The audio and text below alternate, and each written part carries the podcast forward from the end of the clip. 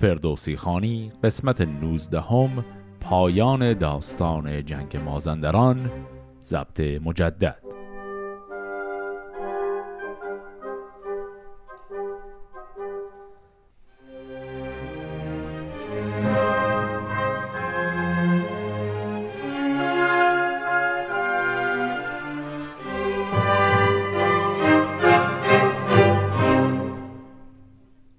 انتهای قسمت قبل دیدیم که رستم بالاخره تونست خودش رو برسونه به کیکاووس و از کیکاووس که نابینا شده شنید که برای درمان نابینایی او باید بره و دیو سپید رو بکشه و خون او رو بیاره تا روی چشمهای اینها بریزن.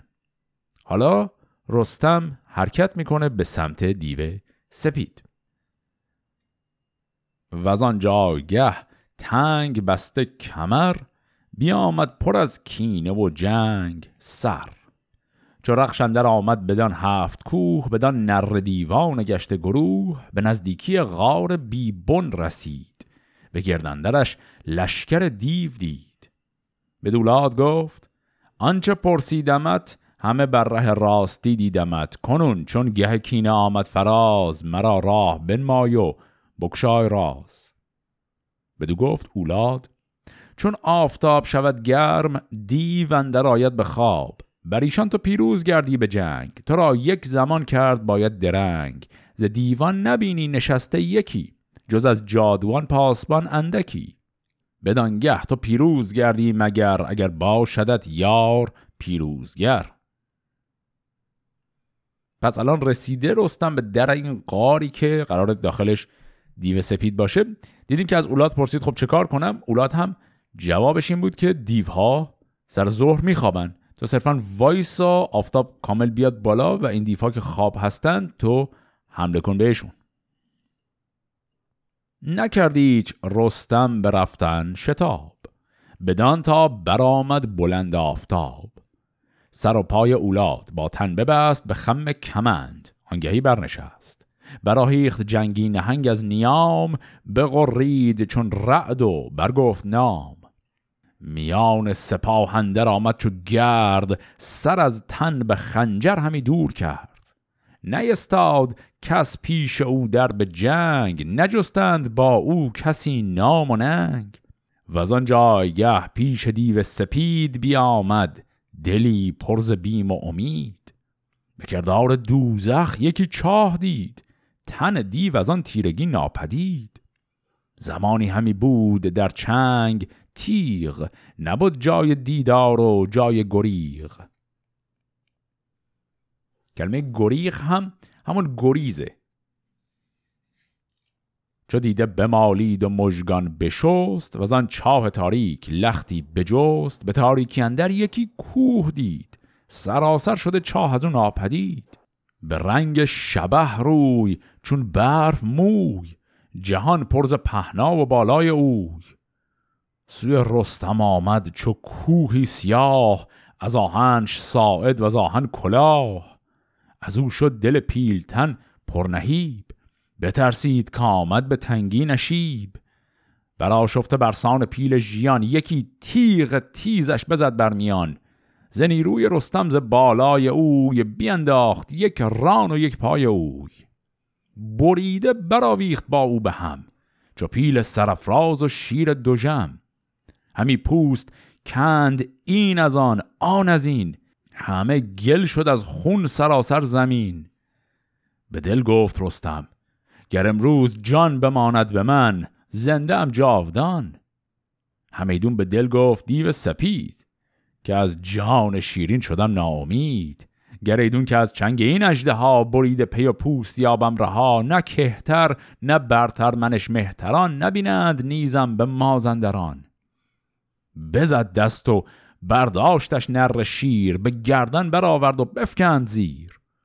فرو برد خنجر دلش بردارید جگرش از تن تیره بیرون کشید.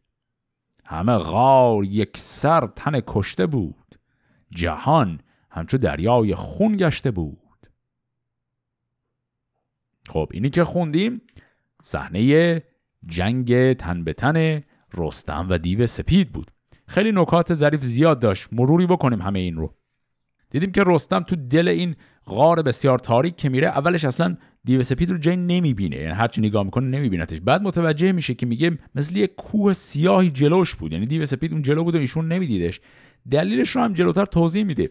دیو سپید برخلاف اسمش رنگ پوست بدنش سپید نیست. اینجا نگاه کنیم که وقتی توصیفش رو می‌خواست بکنه گفت به رنگ شبه روی چون برف موی. شبه یک سنگ سیاه رنگیه. به رنگ شبه روی یعنی روش چهرش سیاهه و بعد توی بیت بعدش گفت سوی رستم آمد چو کوهی سیاه. پس کل بدن دیو سپید در حقیقت سیاه رنگه. دلیلی هم که بهش میگن دیو سپید تو هم مصرع قبلی بود گفت چون برف موی موهای دیو سپید سفید رنگه بدنش پوستش سیاه رنگه. خلاصه که این دیو سپید با این هیبت بزرگ ناگهان پیدا شد و آمد و رستم در اولین حرکت با شمشیر می‌زنه و یک دست و یک پای این دیو رو می‌بره. اما دیو با همین دست و پای بریده هم باز با او تقلا می‌کنه و کشتی می‌گیره. و در این صحنه می‌بینیم که رستم به دل خودش در دل خودش میگه اگر امروز من جان به در ببرم زنده هم جاودان. و بعد چیز جالبی هم که داریم که باز با فضای این داستان هفت خان خیلی همخوان هست اینی که افکار دیو سپید رو هم میشنویم. بلا فاصله بعد از اینکه حرف رستم توی دل خودش رو شنیدیم می‌بینیم که دیو سپیدم تو دلش میگه که از جان شیرین شدم ناامید. خلاصه که رستم بالاخره بعد از این جنگ نفسگیر می‌زنه دیو سپید رو می‌کشه و گفت جگرش رو هم از تن بیرون می‌کشه حالا برمیگرده از این غار میاد بیرون. برآمد از اولاد بکشاد بند به فتراک بربست یازان کمند. به دولاد داد آن فسرد جگر. سوی شاه کاووس بنهاد سر. بدو گفت اولاد که نر شیر جهان را به تیغ آوریدی به زیر نشانهای بند تو دارد تنم به زیر کمند تو شد گردنم. به چیزی که دادی دلم را امید همه باز خواهد امیدم نوید. به پیمان شکستن نن در خوری که شیر ژیان و بلندختری بدو گفت رستم که مازندران سپارم تو را از کران تا کران. یکی کار پیش است و رنجی دراز که هم با نشیب است و هم با فراز. همی شاه مازندران راز گاه باید ربودن فکندن به چاه. سر دیو و جادو هزاران هزار بیافکند باید به خنجر بار. از آن پس مگر خاک را بسپرم وگر نیز پیمانتو نگذرم. پس اینجا وقتی رستم از این غار اومده بیرون و این جگری رو هم که بریده بوده و می‌خواد برای درمان کیکاووس و دیگران ببره این رو میده به اولاد و اولاد رو هم باز می‌کنه چون اولاد رو مثل گروگان همه جا با خودش می‌برد و همه جا دستپاشو میبست. اولاد حالا حرف همون قول و قرارها رو پیش می‌کشه. میگه خب هر چی قرار بود که من که اطاعت کردم من طرف قرار خودم رو نگه داشتم. تو هم طرف پیمانت رو نگه نمیداری؟ مگه قرار نبود من رو بکنی شاه مازندران؟ اینجا رستم میگه که خب کار ما هنوز تمام نشده. ما دیو سپید رو کشتیم اما باید خود شاه مازندران رو هم شکست بدیم. بعد که ما تکلیف اون قضیه رو هم مشخص کردیم بله من بر همین پیمان خودم هستم و تو رو جایگزین می‌کنم. خب حالا اینها الان می‌خوان برن به سمت کیکاووس. رسید آنگهی نزد کاووس کی گو گیتی افروز فرخنده پی. چون این گفت که ای شاه دانش پذیر به مرگ بدندیش رامش پذیر. دریدم کمرگاه دیو سپید ندارد به دو شاه از این پس امید. ز پهلوش بیرون کشیدم جگر چه فرمان دهد شاه پیروزگر؟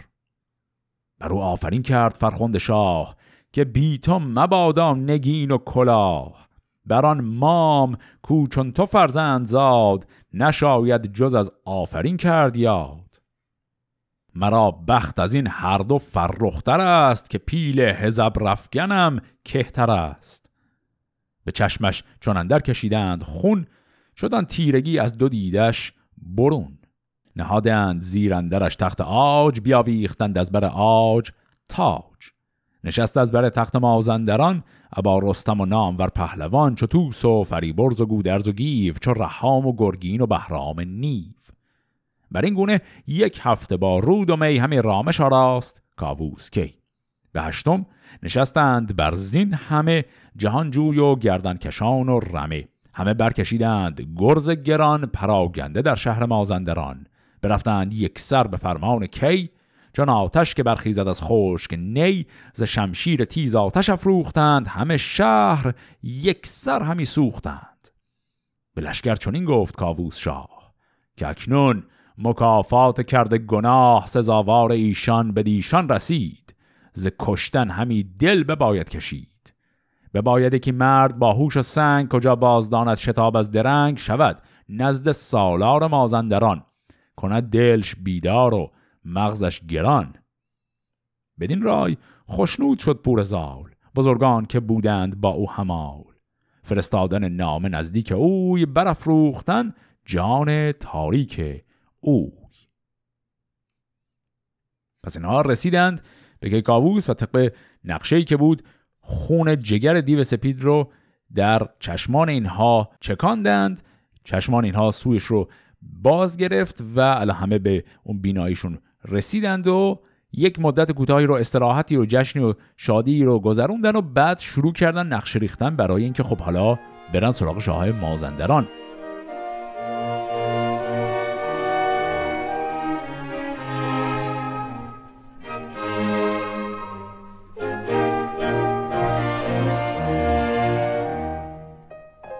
یکی نامه بر حریر سپید به دویندرون چند بیم و امید. دبیر خردمند بنبشت و خوب پدید آورید او زشت و خوب. نخواست آفرین کرد بر دادگر که از او دید پیدا به گیتی هنر. خرد داد و گردان سپهر آفرید درشتی و تندی و مهر آفرید. به نیک و به بد دادمان دستگاه خداوند گردند خورشید و ماه. اگر دادگر باشی و پاک دین ز هر کس نیابی جز از آفرین. وگر بد نهان باشی و بد کنش ز چرخ بلند آیدت سرزنش. جهاندار اگر دادگر باشدی ز فرمان او کی گذر باشدی؟ سزای تو دیدی که یزدان چه کرد ز دیو و ز جادو برآورد گرد. کنون گر شدی آگه از روزگار روان و خرد بادت آموزگار. همانجا بمان تاج مازندران بدین بارگاه های چون کهتران. که با جنگ رستم نداری تو تاف بده باج ناکام و ناکام صاف اگر گاه مازندران بایدت مگر زین نشان راه بگشایدت. وگر چون ارزنگ و دیو سپید دلت کرد باید ز جان نامید. خب این متن نامه بود که الان نوشتن برای شاه مازندران. فهوای این متن هم خیلی چیز عجیبی نداشت. کل صحبتش همون چیزی بود که اصلا کیکاووس با اون انگیزه اومده بود. اینکه شاه مازندران یا بیا با ما بجنگ و شکست بخور و نابود شو یا اگه می‌خواد چون اتفاقی برات نیفته باج و صاف بده یعنی همون مالیات و خراج بده به ما و بیا اینجا در مقام کهتر به دربار ما تعظیم کن و ما کاریت نداریم.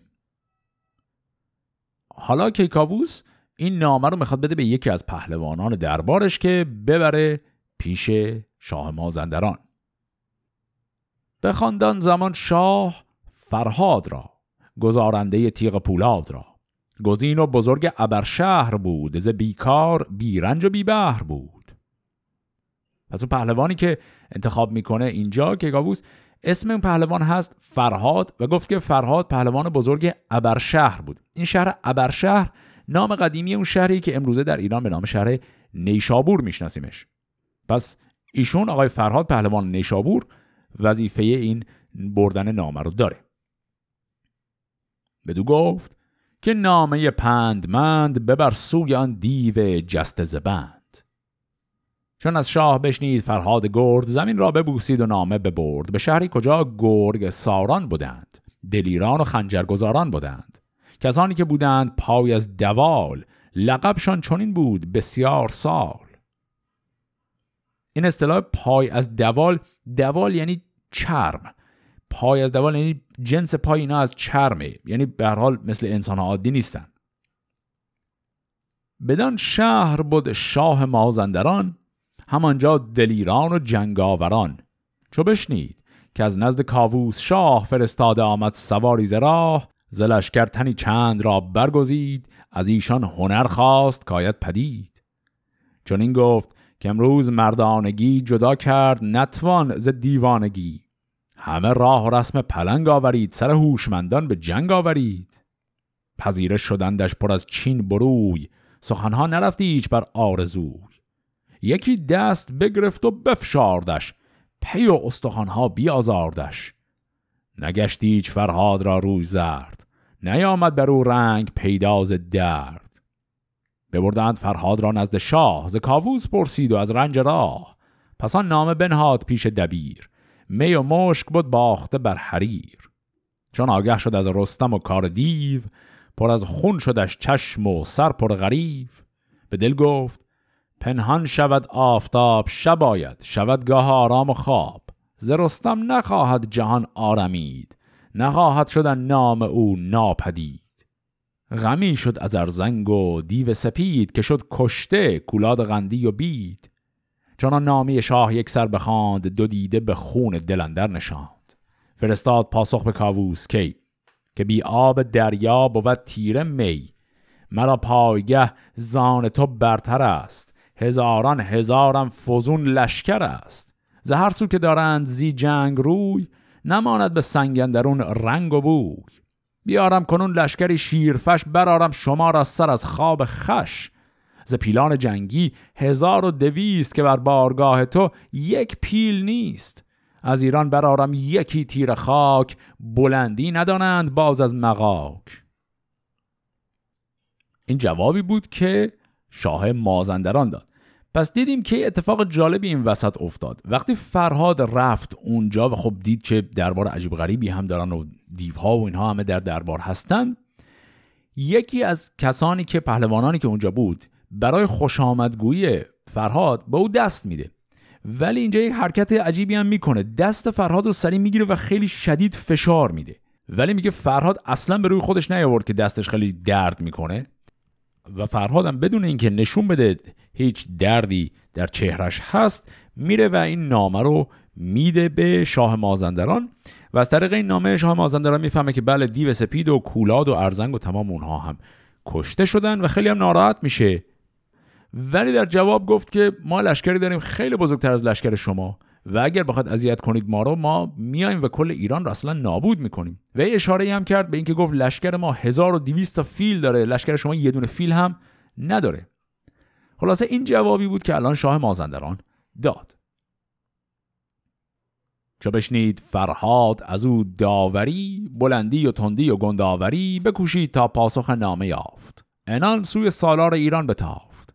بیامد بگفتن چه دید و شنید. همه پرده رازها بردارید چون این گفت کوز آسمان برتر است نرای بلندش به زیرندر است. ز گفتار من سر بپیچید نیز جهان پیش چشمش نیرزد به چیز. چون این گفت کاووس را پیلتن که از این ننگ بگذارم این انجمن مرا برد باید سوی او پیام سخن برگشایم چو تیغ از نیام. یکی نامه باید چو برند تیغ پیامی به کردار غرند میغ. شوم چون فرستاده این نزد اوی به گفتار خون اندر آرم به جوی. به پاسخ چنین گفت کاووس شاه که از تو فروزد نگین و کلاه. پیامی کجا تو گذاری دلیر بدرد دل و پیل و چنگال شیر. خب وقتی که فرهاد با جواب شاه مازندران برمیگرده طبعا خب کیکاووس و دربار هم خوششون نمیاد. رستم اینجا خیلی شاکی میشه. میگه آقا بده نامه رو من می‌برم. من تکلیف اینا رو مشخص می‌کنم. و کیکاووس هم از این حرف رستم استقبال می‌کنه. پس حالا عین کاری که فرهاد کرد رو این دفعه رستم می‌خواد بکنه. بفرمود تا رفت پیشش دبیر. سر خامه را کرد پیکان تیر. چون این گفت. که این گفتن نابکار نه خوب آید از مردم هوشیار. اگر سر کنی این فزونی توهی به فرمان گرایی به سان رهی و گرنی به جنگ تو لشکر کشم. ز دریا به دریا سپه برکشم. روان بدندیش دیو سپید دهد کرکسان را به مغزت نوید. خب این نامه دومی بود که کیکاووس دستور داد. بنویسن دیگه این خیلی واضح داره جواب رو میده و این نامه دوم چیزی که الان رستم می‌خواد ببره.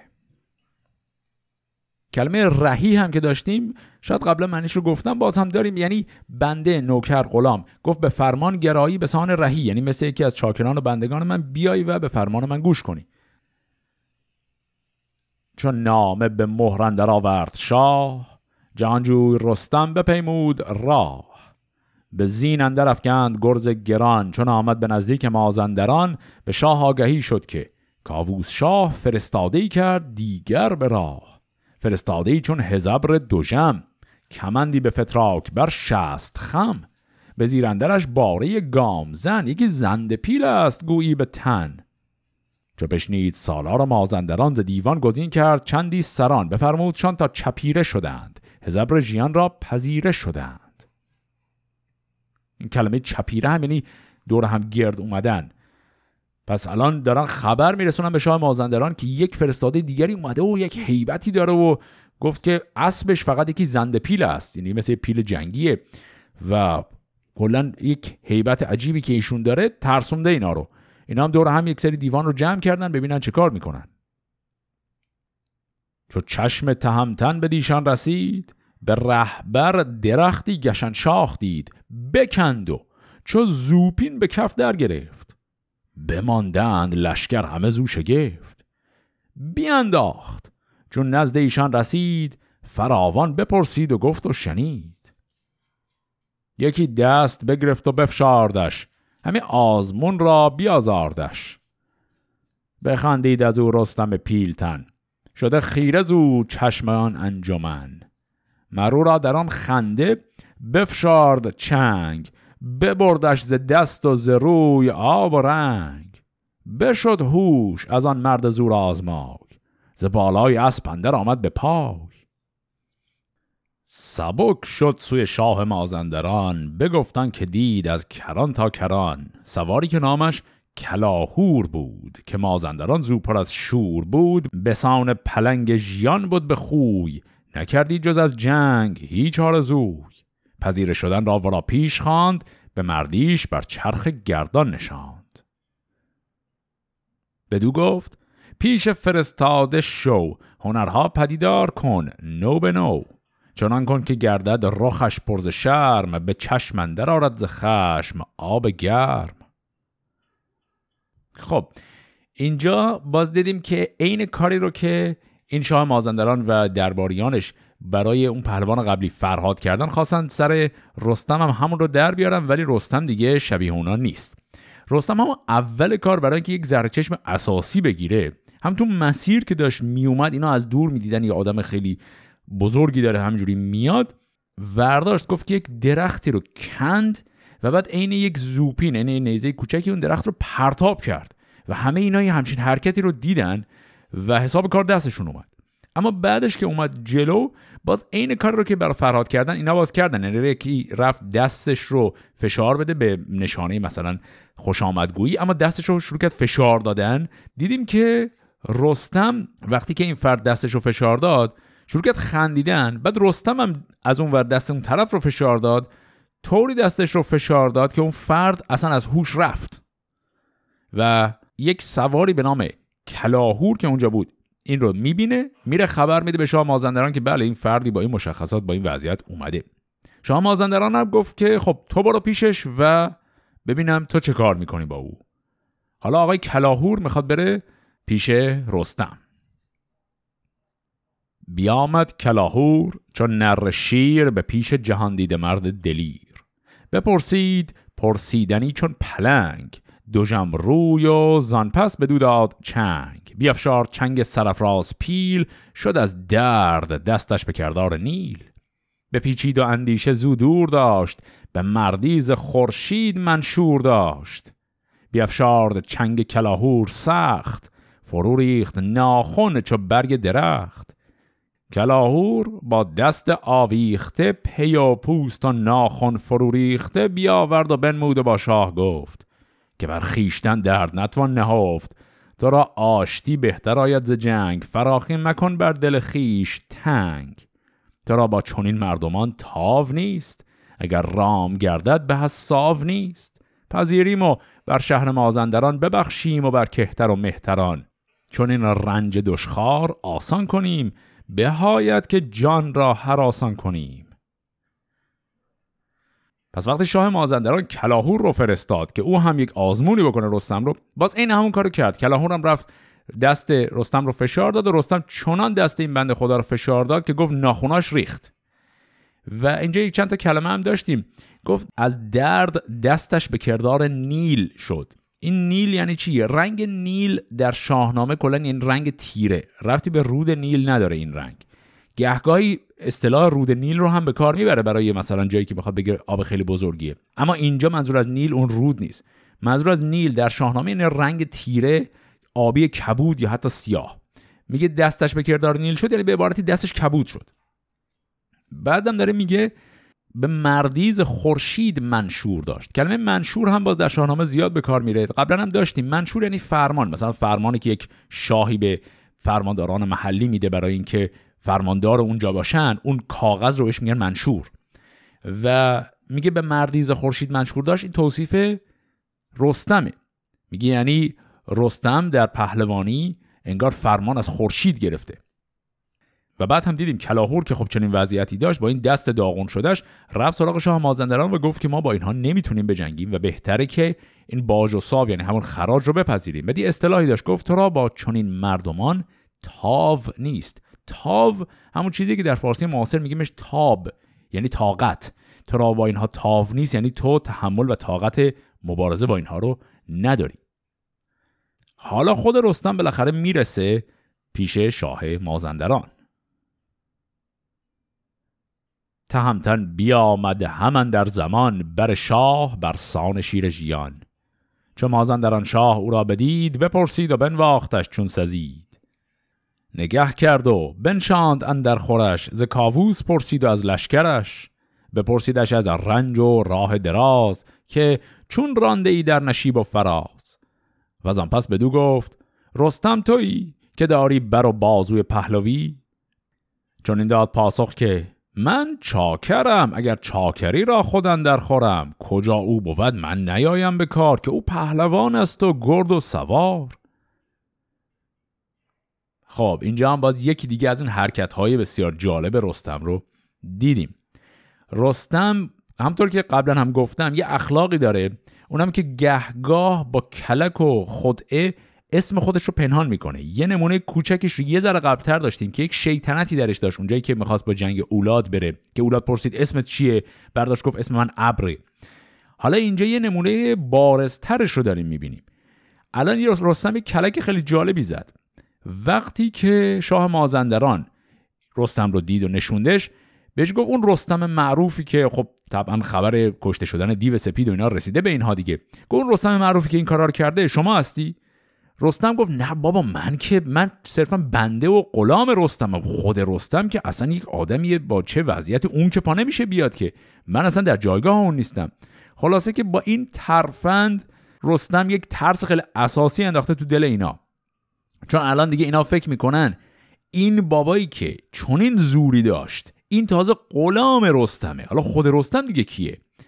این یک حیله و کلک جالبیه که رستم می‌زنه و همطور که ارز کردم باز جلوتر هم می‌بینیم. رستم از این کارا زیاد می‌کنه. بدو داد پس نام ور نامه را پیام جهاندار خود کامه را. بگفتان که شمشیر بار آورد سر سرکشان در کنار آورد. چو بشنید پیغام و نامه بخواند دو جم گشت و در او شگفتی بماند. به رستم این گفت که این جستجوی چه باید همی خیره؟ وین گفتگوی بگویش که سالار ایران تویی اگر چی دل و چنگ شیران تویی منم شاه مازندران با سپاه بر رنگ زرین و بر سر کلاه. مرا بیهود خواندن پیش خیش نه رسم کیان است و آین کیش. برندیش و تخت بزرگان مجوی. که از این برتری خاری آید به روی.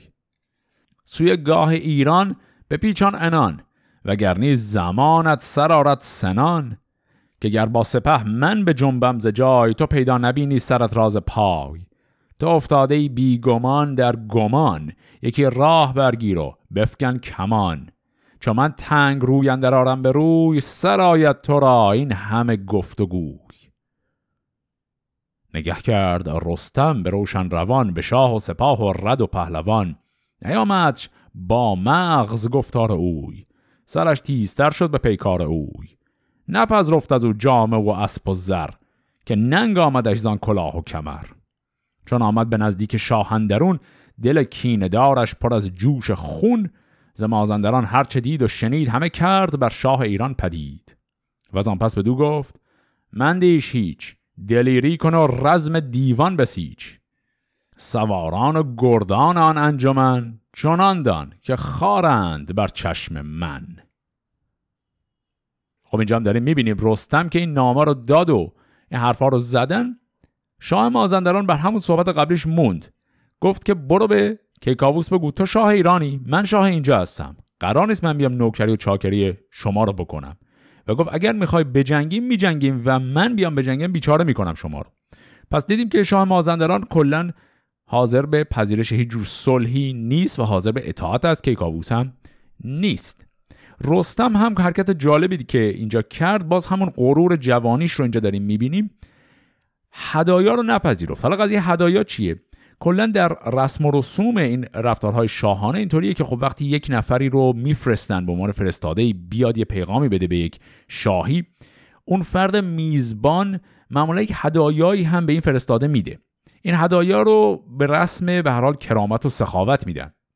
مثلا یکی از هدایایی که خیلی متعارف هست در این دربارهای قدیمی دادن لباس و خلعت یک جامعه خلعت چیز گرانبهایی رو میدن. اینجا هم خب شاه مازندران به رسم عرف اینجور کارها با وجود اینکه جواب منفی داده بود به این نامه اما خاص احترام رو نگه داره یک خلعتی هم به این آقای رستم داد. به رستمی که اینها هم نمی‌دونن رستمه فکر می‌کنن یه پهلوان درجه پایینتریه. ولی به این داد. رستم انقدر ناراحت شده بود از جواب اینها که اینجا در این بیت گفت نپذرفت از او جامه و اسب و زر. اصلا این پدایا رو هم نپذیرفت پدایا رو هم پس داد اومد بیرون. حالا رستم برگشته و خبر رو به کیکاووس داده و به کیکاووس میگه بیا بریم بجنگیم. اینها رو من خودم تنهایی می‌تونم نابود کنم. پس دیگه رسما جنگ بین شاه مازندران و لشکر کیکاووس قطعی شده.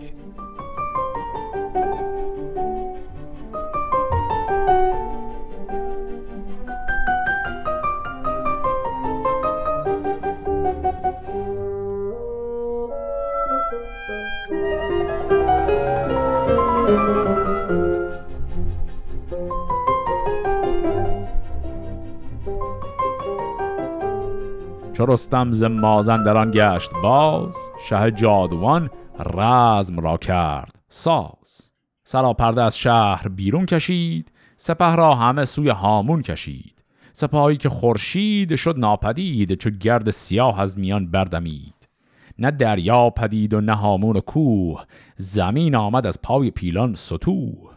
همین راند لشکر بدان سان دمان نجستی هنگام رفتن زمان.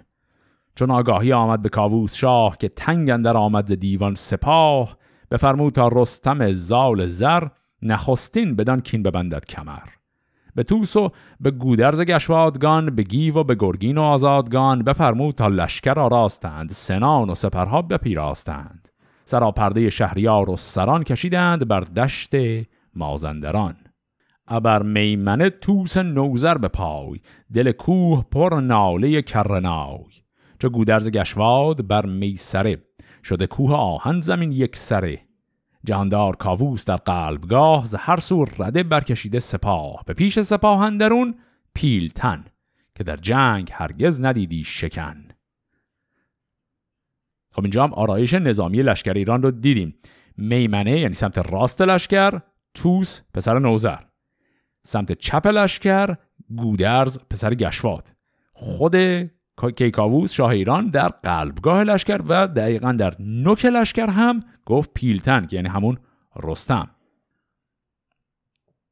یکی نامداری ز مازندران به گردن برآورده گرز گران که جویان بودش نام و جوینده بود گراینده گرز و گوینده بود. به دستوری شاه دیوان برفت به پیش سپهدار کاووس و تفت. همی جوشن در تنش برفروخت همی تف تیغش زمین را بسوخت. بیامد به دیران سپه برگذشت بنوفید از آواز او کوه و دشت. همی گفت با من که جوید نبرد؟ کسی کو برانگیزد از آب گرد؟ به دیرانیان گفت کاووس شاه که سرتان نیابد سوی شرم راه؟ از این دیوتان دل چنین خیره شد و از آواز او دیده ها تیره شد؟ ندادند پاسخ دلیران شاه ز جویان بپژمرد گفتی سپاه. یکی برگرایید رستم انان بر خسرو آمد زدود سنان که دستور باشد مرا شهریار شدن پیش این دیو ناسازگار. بدو گفت کاووس که این کار توست از ایران نخواهد کسی جنگ جوست پس یک پهلوانی در لشکر مازندران احتمالا هم یک دیوی هست به نام جویان رفته جلو و طلب مبارز می‌کنه برای نبرد تن به تن. دیدیم هیچ کدوم از ایرانی ها جرأت نکردن برن جلو الا رستم. برانگیخت رخش دلاورز جای به چنگندرون نیزه جان ربای. برآوردگه رفت چون پیل مست. یکی پیل زیر اژدهایی به دست. انان را پیچید و برخاست گرد ز بلرزید دشت نبرد. به جویان چنین گفت. که ای بد نشان بیافگند نامد ز گردن کشان. همی بر تو بر جای بخشایش است نه هنگام آورد و آرایش است. بگرید تو را آنکه زاینده بود فزاینده بود ار گزاینده بود. بدو گفت جویان که ایمن مشو ز جویان و از خنجر سر درو. که اکنون بدرد جگر مادرت بگرید بر این جوشن و مغفرت. چون آواز جویان به رستم رسید خروشی چو شیر ژیان برکشید. پس پشت او اندر آمد چو گرد سنان بر کمرگاه او راست کرد. بزد نیزه بر بند در و زره زره را نماندی هیچ بند و گره. ز زینش جدا کرد و برداشتش چو بر باب زن مرغ برگاشتش. بیانداخت از پشت اسبش به خاک دهان پرز خون و زره چاک چاک. خب اینجا هم دیدیم در قالب فقط سه چهار تا بیت رستم زد و این آقای جویان رو به این شکل کشت. قبل از اینکه این رستم و جویان با هم بجنگن رجزخانی هر دو طرف رو دیدیم. این رجزخانی ها هم قبلا در شاهنامه یکی دو مورد کوتاه داشتیم. از حالا به بعد خیلی بیشتر هم داریم. کلا یکی از رسم و رسوم نبردهای تن به تن این پهلوان ها هست. بعد از رجزخانی یک مصرع اینجا داشتیم شاید توضیح بخواد که وقتی گفت ز زینش جدا کرد و برداشتش منظور اینه که رستم با نیزش زد به او و بعد به همون نیزه از زین بلندش کرد. بعد تو مصرع بعد میگه چو بر بابزن مرغ برگاشتش. بر بابزن مرغ یعنی چی؟ بابزن یعنی سیخ. یعنی انگار مرغی که سیخش کردی می‌خوای جلو آتیش بپزیش میگه با این شکل نیزه رو در بدن او فرو کرد و او رو بلند کرد. دلیران و گردان مازندران شگفتی فرو ماندندن دران سپه شد شکست دل و زرد روی برآمد از آوردگه گفتگوی بفرمود سالار مازندران به یک سر سپاه از کران تا کران که سر برفرازید و جنگ آورید همه رسم و راه پلنگ آورید. برآمد هر دو سپه بوق و کوس هوا نیلگون شد زمین آبنوس.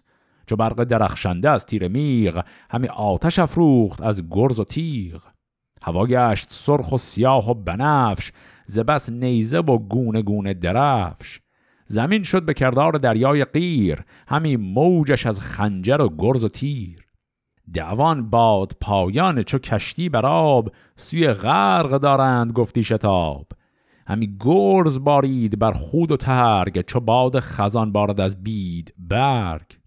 یکی هفته دو لشکر نامجوی به روی اندر آورده بودند روی.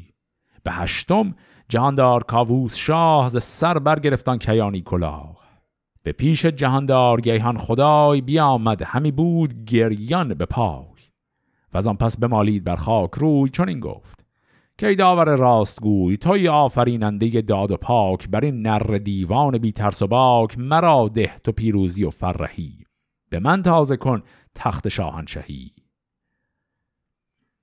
پس دیدیم که بعد از نبرد تن به تن جنگ کلی شکل می‌گیره. جنگ توده شکل می‌گیره و این دو لشکر همینجوری به جان هم میافتن و میگه یک هفته از این دو لشکر دارن با هم میجنگن به روز هشتم که می‌رسه که کاووس میره سجده می‌کنه بر خاک گوشه ای و التماس می‌کنه دعا می‌کنه از خدا که پیروزی رو برای او بیاره. بپوشید از آن پس به مغفر سرش بیامد برای نامور لشکرش. خروش آمد و ناله کرنای بجنبید چون کوه رستم ز جای. سپهبد بفرمود تا پیل و کوس ز پشت سپاه اندر آورد توس چو گودرز با زنگه شاوران چو گرگین و رهام و جنگاوران. گرازه همی شد بسان گراز درفشی برافراخته هفت باز. چو فرهاد و خراد برزین و گیو برفتند با نامداران نیو. خب اینجا هم ادامه همین نبرد لشکر رو می‌بینیم. اما تو این ادامه اسمی چند تا پهلوان جدیدم اومد. گودرز و گرگین و رهام و اینا رو قبلا داشتیم تو اول همین داستان. فرهاد و گیو هم همینطور. اما یه اسم دیگه به نام زنگه شاوران و یک دیگه به اسم گرازه هم اومدن زنگه شاوران این شاورانش یعنی در حقیقت کوتاه شده شاپورانه. زنگه شاوران این زنگه پسر شاپور. این دو نفر یعنی زنگه و گرازه هم جزو پهلوانانی هستند که حالا جلوتر در داستانهای آتی هم باشون زیاد کار داریم و خیلی حضور خواهند داشت. خلاصه که حالا این همه این پهلوانان ایران الان دارن می‌زنن به قلب لشکره مازندران. و از اون طرف مهمترینشون هم رستمه که اینجا میگه.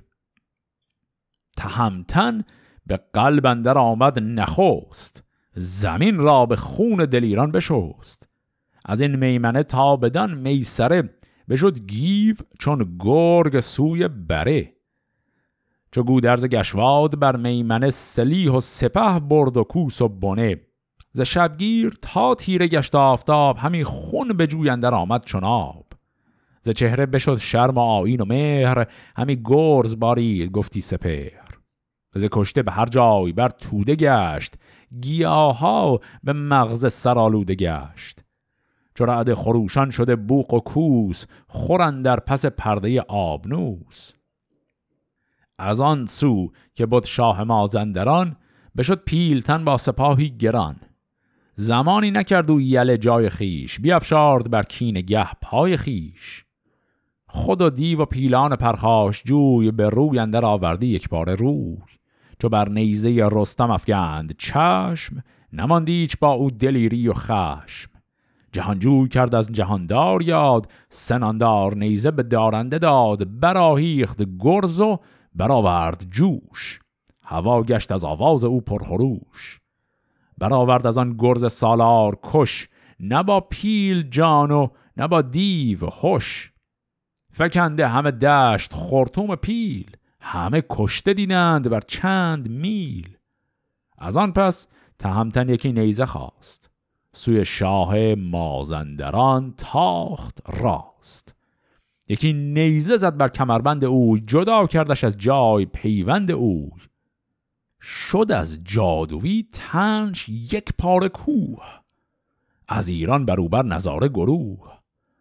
تهمتن فرو ماند آنجا شگفت. سناندار نیزه به دندان گرفت. رسیدن در اون نیز کاووس شاه ابا پیل و کوس و درفش و سپاه. به رستم چنین گفت که سرفراز چه بودت که ایدر بماندی دراز؟ بدو گفت رستم که چون رزم سخت ببود و برافروخت بیدار بخت مرا دید این شاه مازندران به گردن برآورده گرز گران به رخش دلاور سپردم انان زدم بر کمرگاه او بر سنان. گمانم چنان بود که از دلش خون کنون آید از کوه زین برون. بر این گونه خارا یکی کوه گشت. ز جنگ و ز مردی بیاندوه گشت. به لشکرگهش برد باید کنون مگر کاید از سنگ خارا برون. خب اینجا یک اتفاق خیلی عجیبی افتاد. دیدیم که حالا وقتی که توصیف این نبرد رو کردن رستم و بقیه پهلوانان همجور دارن می‌زنن به دل لشکر اونها و خود رستم هم جلوتر از همه داره با گرز زد یک عالم فیل و یک عالم دیو رو کشت و رسید به خود شاه مازندران. گفت که این نیزش رو اومد بزنه به شاه مازندران. گفت شاه شد مثل یک کوه.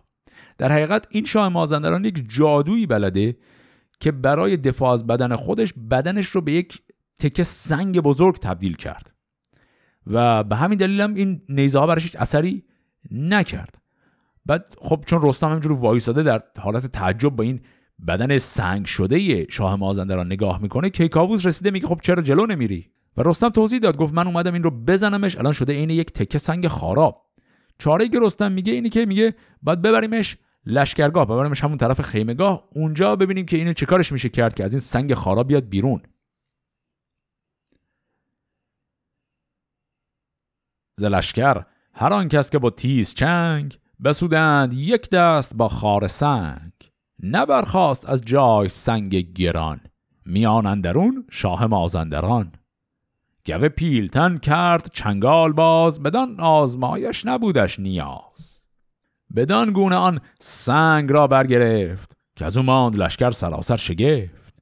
پیاده همی رفت بر کتف کوه خروشان پس پشت او در گروه. ابرکردگار آفرین خواندند بر او زر و گوهر برافشاندند. به پیش سراپرده شاه برد بیانداخت و ایرانیان را سپرد. بدو گفت اریدون که پیدا شوی بگردی از این تنبل و جادویی و گرنی به پولاد تیر و تبر ببرم همه سنگ را سر به سر. خب دیدیم این بدن سنگ شده شاه مازندران که اونجا هست طبق پیشنهاد رستم گفت ببریمش طرف خیمگاه خودمون اونجا ببینیم چه کارش میشه کرد.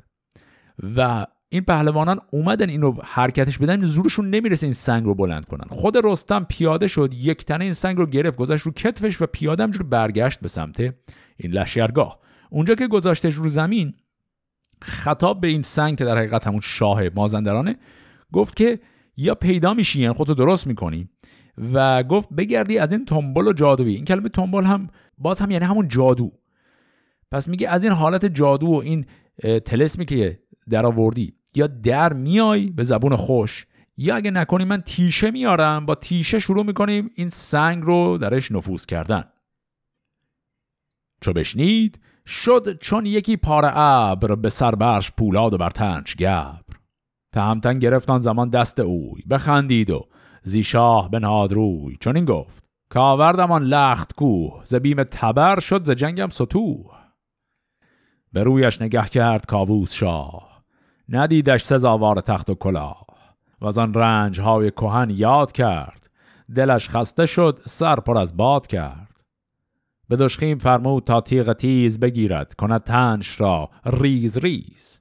به لشکرگهش کس فرستاد زود بفرمود تا خواسته هرچه بود ز گنج و ز تخت و ز تاج و کمر از اسب و سلیح و کلاه بزر نهادند هر جای چون کوه کوه برفتند لشکر همه همگروه سزاوار هر کس بفرمود گنج به ویژه کسی کش فزون بود رنج.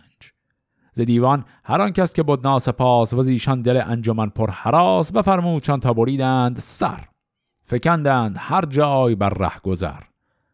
و از آن پس بیامد به جای نماز. همی گفت با داور پاک راز. به یک هفته بود پیش یزدان پاک همی با نیایش بپیمود خاک. به هشتم در گنج ها کرد باز. ببخشید بر هر که بودش نیاز. همی گشت یک هفته زینگونه نیز. ببخشید آن را که بایست چیز. سیوم هفته چون کارها گشت راست می و جام یاقوت و میخاره خواست. به یک هفته با ویژگان می به چنگ به مازندران کرد از آن پس درنگ. تهمتن چون این گفت با شهریار که هر گونه ای مردم آید به کار مرا این هنرها از اولاد خواست که بر هر سوی راه بنمود راست.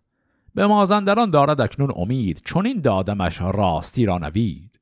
کنون خلعت شاه باید نخواست یکی عهد و مهری بروبر درست که تا زنده باشد به مازندران پرستش کنندش همه مهتران. چو بشنید گفتار خسرو پرست به برزد جهاندار بیدار دست. ز مازندران مهتران را بخواند از اولاد چندی سخنها براند. سپردن زمان تخت شاهی به و از آنجا سوی پارس بنهاد روی. به این شکل جنگ با شاه مازندران هم به پایان خودش رسید. دیدیم که وقتی تهدید کرد رستم این شاه مازندران رو. اون هم از این حالتش در اومد. تحویلش دادن به کیکاووس. کیکاووس هم فرستاد که برن بکشنش و از این لشکر دیوان باقی مانده هم هر کس که نافرمانی می‌کردم دستور داد بکشن و خلاصه که قلع و غمی کرد اینها و و این جنگ رو تمام کرد. بعد هم دیدیم که رفتن سراغ خواسته این همون گنج ها گنج ها رو هم بخشیدن و غنایم رو تقسیم کردن. در نهایت رسید به وقت تعیین جانشینی برای این شاه مازندران. اینجا بود که رستم وارد میدان شد و صحبت کرد که من قبلا قول این قضیه رو به این آقای اولاد دادم و شما لطف کن که برای اینکه حرف من رو زمین نندازی منشور پادشاهی اینجا رو به اولاد بده. که کاووس همین رو پذیرفت و اولاد رو طبق نقشه‌ای که رستم داشت شاه جدید مازندران کردند. حالا دیگه فقط یک مؤخره ای داریم بر این داستان. جنگ مازندران دیگه تمام شده. حالا اینها بر می‌خوان بگردن به پایتخت ایران.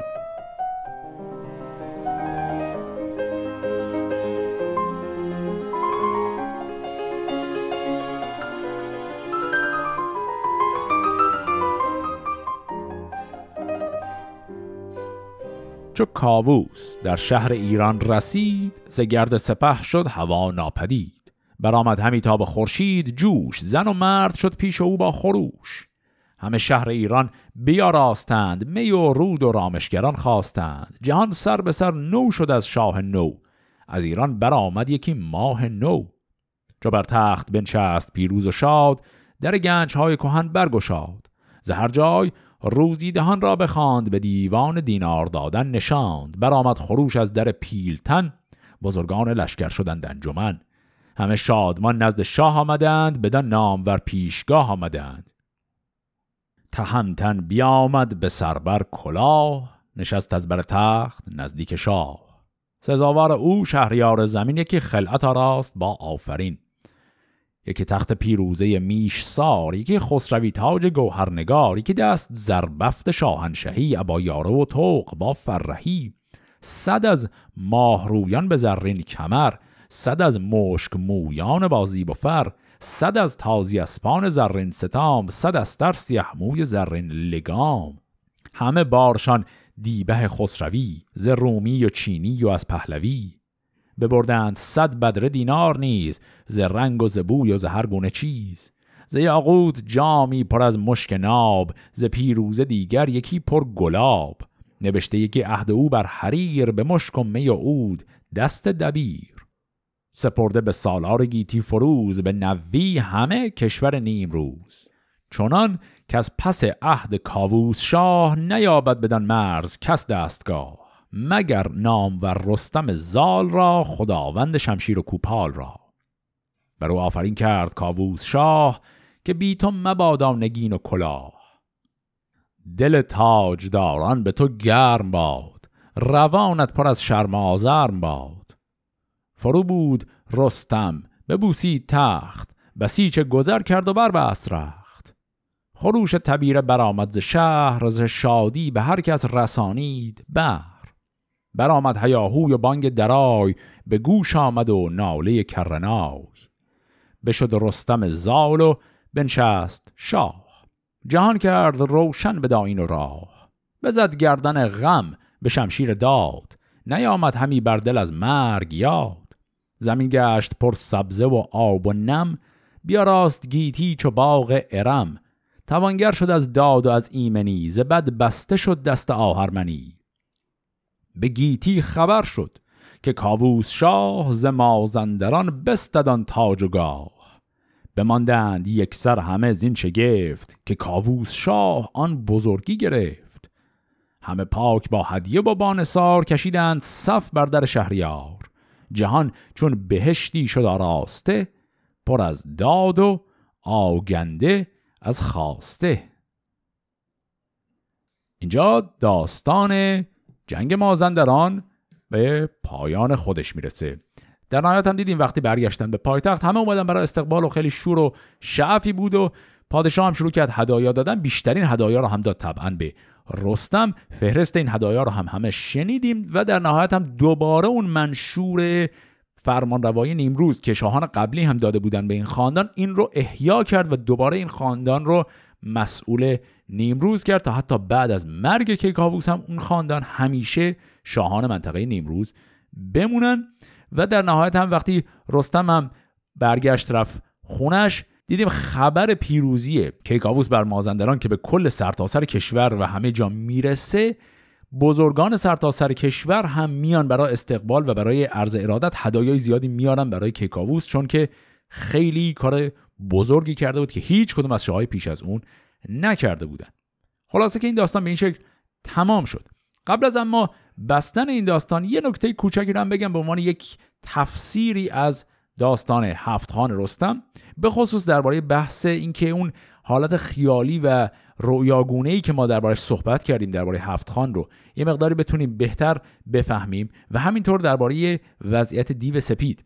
یک تفسیری است که البته من این رو اولین بار در کتابی به نام بوتیقا و سیاست در شاهنامه از آقای دکتر امید سالار دیدم. به نظرم تحلیل خیلی خوبیه. اونم اینه که در حقیقت ما اینجا یک اتفاق خیلی مهمی رو در قالب هفت خان رستم دیدیم درباره شخص رستم و اون هم گذر کردن رستم از پدرش بود. اتفاقی که تا الان افتاده بود در شاهنامه این بود که رستم یک پهلوانی که هنوز پسر یه پهلوان خیلی مهمیه.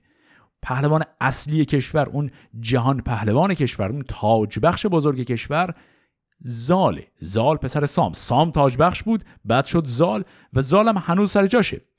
و توی این داستان های تا قبل از هفت خانم می‌دیدیم که هر جا رستم میاد زاله که داره میبرتش این ور اونور یعنی زال بهش دستور داد گفت مثلا برو که قباد را از البرز بیار. یا زال بود که با خودش او رو برد در اون جنگ با افراسیاب. توی هیچ کدوم از اون جنگ ها رستم خیلی شخصیت مجزایی نداشت. رستم صرفا پسر یک پهلوان مهم محسوب می‌شد. اما اینجا در این داستان اولین باره که رستم خودش به خودی خود میره برای خودش کاری انجام میده و زال باهاش دیگه نمیاد و از حالا به بعد رستم برای خودش یک پهلوان مجزاست و جهان پهلوان کشور از حالا او هست. یعنی زال یه جورای جایگاهش رو الان دیگه از حالا به بعد داده به رستم. زال حضور در داستان داره اما از حالا به بعد اون پهلوان اصلیه دیگه رستمه. اینجا پس در داستان هفت خان عملا ما عبور رستم از یه مرحله یک پهلوان نوجوان که صرفا تازه کاره به یک پهلوان کاملا آموخته و بزرگ رو داریم. ماجراش با دیو سپید رو هم میشه به شکل نمادین اینجوری تفسیر کرد. دیو سپید همونطور که گفتم رنگ پوستش اصلا سفید نیست. در داستان اینو واضح گفته رنگ پوستش سیاه رنگه. مثل بقیه دیوها. همه دیوها مثل که رنگ پوستشون تیر رنگه. و دیو سپید به این دلیل میگنش سپید که موهاش سفیده که اینم دقیقا عین زاله. زالم موهاش سفیده. عملا میشه اینطوری تفسیر کرد که در این ماجرای تخیلی انگار به شکل سمبولیک به شکل نمادینی رستم با شکست دادن یک دیو سپید موی عملا پدر سپید موی خودش رو به شکل نمادین شکست داده و ازش عبور کرده. البته طبعا هیچ دعوای واقعی با پدر خودش نداره با پدرش که مشکلی ندارن. اما به شکل نمادین جایگاه پدر خودش رو تصرف و تسخیر کرده و از حالا به بعد دیگه رستم اون پهلوان بزرگ و اصلی است. این یک شکلی که میشه تفسیر نمادین جالبی کرد از داستان هفت خانه رستم. به هر تقدیر حالا هر تفسیری بخوایم بکنیم از این داستان به بعد دیگه ما با یک رستم تمام ایار روبرو هستیم و نمونه دیگری از این رستم تمام ایار رو در داستان بعدی خواهیم دید که نامش هست داستان جنگ هاماوران. از داستان این جنگ رو در قسمت هفته آینده با هم شروع می‌کنیم. فعلا خدا نگهدار.